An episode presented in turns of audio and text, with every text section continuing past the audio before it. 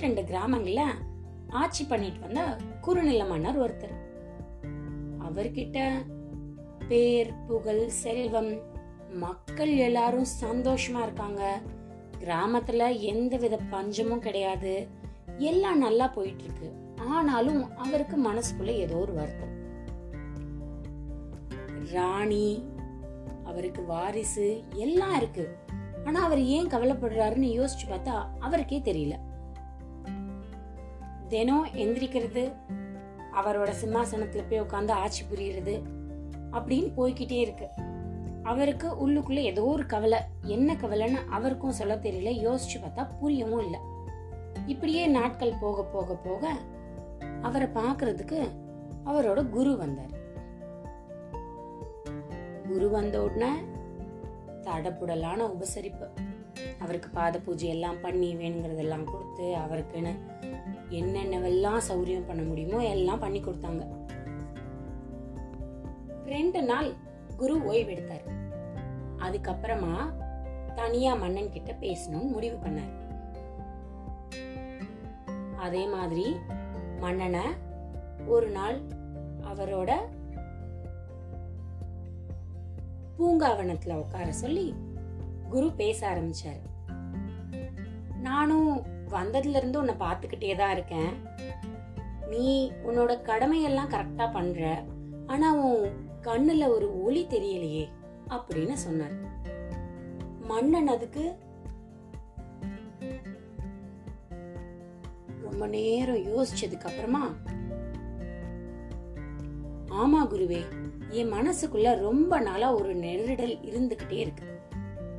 எல்லாம் நல்லபடியா நடந்தாலும் எனக்கு ஏதோ ஒரு மன திருப்தி வரவே மாட்டேங்குது. நல்லா ஆட்சி பண்ணிட்டு இருக்கேன் எந்த விதமான குறையும் இல்லாம மக்கள் எல்லாம் சந்தோஷமா இருக்காங்க.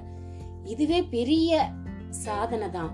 ஆனாலும் ஏதோ ஒன்னு என்னைய வந்து ரொம்ப கவலைப்படுத்திட்டே இருக்கு அப்படின்னு சொன்னார். குருக்கு இதுக்கான விடை என்ன பண்ணணும் அப்படின்னு புரிஞ்சிருச்சு. உடனே குரு மன்னனை பார்த்து கேக்குறாரு சரி நீ நாளைக்கு துறவரம் பூந்துக்கிறியா? அப்படின்னு.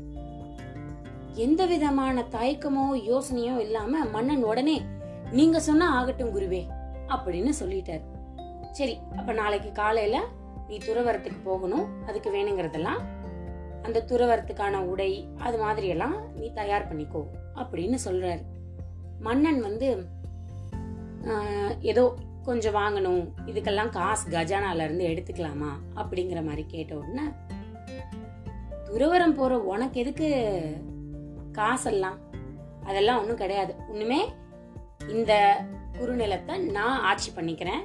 நீ வந்து துறவரம் போயிட்டு வா. உனக்கு என்ன குறை? உன் மனசுக்குள்ள என்ன நெருடல்? அப்படிங்கறதெல்லாம் நீ பார்த்துட்டு வா. அப்புறம் உன் மனசெல்லாம் தெளிவானதுக்கு அப்புறமா இங்க வந்து நீ இந்த ஆட்சி பொறுப்பை எடுத்துக்கோ. அப்படின்னு சொல்றாரு. மன்னன் சரின்னு சொன்னாலும் ஒரு மனப்பூர்வமான பதிலா அது குருவுக்கு தெரியல. கொஞ்ச நேரத்துக்கு அப்புறமா குரு எனக்கு ஒரு முக்கியமான வேலை ஒண்ணு இருக்கு. நான் ஒரு ரெண்டு வருஷம் நான் வந்து போயிட்டு வரேன். இப்ப இது என்னோட அரசாங்கம் சரியா? இந்த குறுநிலத்துக்கு நான் தான் மன்னன். இந்த ரெண்டு வருஷத்துக்கு மட்டும் நான் வர வரைக்கும் மட்டும் நீ ஆட்சி பண்ணிட்டு ஆனா சீரும் சிறப்புமா ஆட்சி பண்ணணும். சரியா? அப்படின்னு கேட்டார். மன்னனுக்கு உடனே திருப்தி தான். ஏன்னா இப்ப பொறுப்பு வந்து குருவோடது. முழுசும் குருவுக்கு சொந்தம். அவர்கிட்ட இப்ப ஒரு சேவகன் மாதிரி இவரு அரசாங்கத்தை ஆட்சி பண்ற மன்னனா பணிக்கு சேர்ந்திருக்கார். குருவும் விடை பெற்றுட்டாரு. ரெண்டு வருஷம் நிம்மதியான தூக்கம் மன்னனுக்கு. ஏன்னா ஒரு பொறுப்பு நமக்கு கொடுக்குறாங்க. அந்த பொறுப்பை மட்டும் செஞ்சா போதும். அப்படிங்கிற மன திருப்தி. எப்பயும் நடக்கிற மாதிரி அதே வேலை தான் திரும்ப திரும்ப திரும்ப திரும்ப நடக்குது. ஆனா மன்னன் ரொம்ப சந்தோஷமா இருக்கான். அவனுக்கு வேணுங்கிறத இசை கேட்கறது நடனத்தை ரசிக்கிறது எங்கேயாவது போய் போர் பயிற்சி செஞ்சுட்டு வருது அப்படின்னு மனசுல எந்த விதமான கவலையும் இல்லாம ரொம்ப ரொம்ப ரொம்ப ரக்க கட்டி பறக்கிற மாதிரி மனசு லேசா இருக்கவனுக்கு. ரெண்டு வருஷம் கழிச்சாச்சு. குருவும் சொன்னபடி வராரு.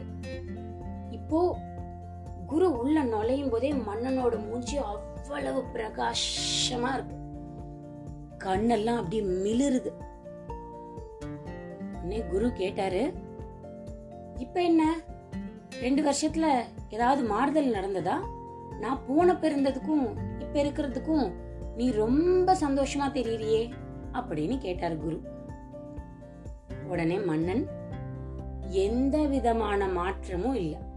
அதே மாதிரி மும்மாறி மழை பெய்யுது மக்கள் நல்லா இருக்காங்க.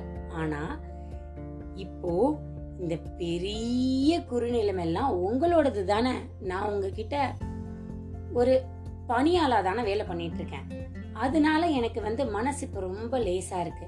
எனக்கு என்னோடது அப்படின்னு நினைச்சு நான் அதை பார்க்கும்போது எனக்கு என்னோ பெரிய பாரத்தை தூக்கி உள்ள வச்ச மாதிரி இருந்தது. இப்போ ரொம்ப திருப்தியா இருக்கு அப்படின்னு சொன்னாரு.